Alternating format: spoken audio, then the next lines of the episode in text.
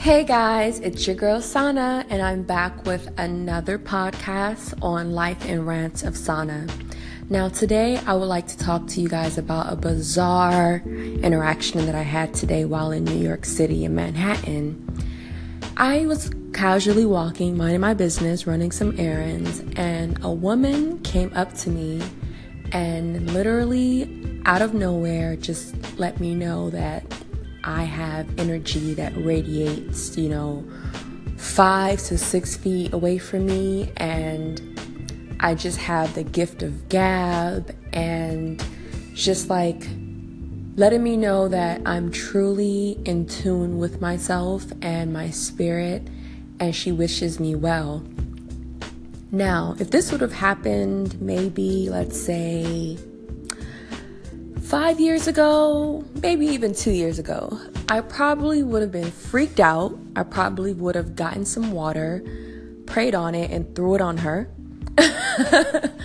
but lately, I would say in maybe the last 12 to 18 months, I've really just been able to grasp the fact that spirituality is much more than just being in your house praying. I strongly believe spirituality is that connection that you have with God, the relationship you have with Him, as well as just the energy that you exude from your body that radiates your aura. And that is strengthened by your beliefs, by, you know, what you look at every day, what you bring into your energy every day, what you bring into your mind, your body, and your spirit on the daily. And I really believe that what you put into your body and what you allow yourself to see and to read and to think and to even digest on the daily really has an impact on the type of energy and presence that you bring into a room. Because I'm always someone that I feel like when I walk into a room, I catch a lot of people's attention. Now, you can say, oh, because you're cute, or oh, because, you know, you look nice, or you have the latest fashions, or your stomach is flat, and your, boot is, your butt is big, whatever you want to call it. I believe that those are all superficial. What I really believe when you step into a room, or even when you're outside, the first thing that somebody sees is the type of energy that you are exuding from yourself. And I just want everyone that's listening to this podcast to just to understand that first impression is everything. But even when you don't speak, let the energy that surrounds you be one that is inviting, that is that that shows kindness, that even if you're having a bad day, because trust and believe, sometimes I walk around with the biggest bitch face, okay?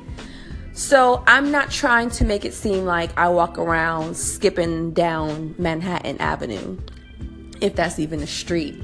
But I do know that I have been in the last couple, I'll say, like I said, year and a half, I have been more in tune with my presence and what I put out there when I am outside or when I am around friends or I, or when I am, you know, at work or, you know, doing whatever it is that I'm doing outside in the world. I always try to make sure that when people see me they see a presence and they feel a presence. And sometimes I have my days where, you know, I have an attitude or, you know, I don't really feel like being bothered because I am human at the end of the day.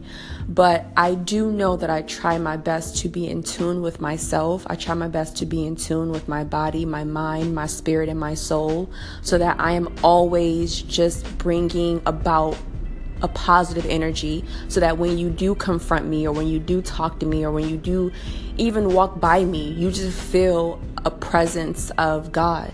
You feel a presence of just, you know, the type of person that you hope that, you know, you can also become. And so when the lady stopped me today and said that to me, it made me feel so good. And it made me really understand and know that, like, even if I'm not speaking it, God is within me.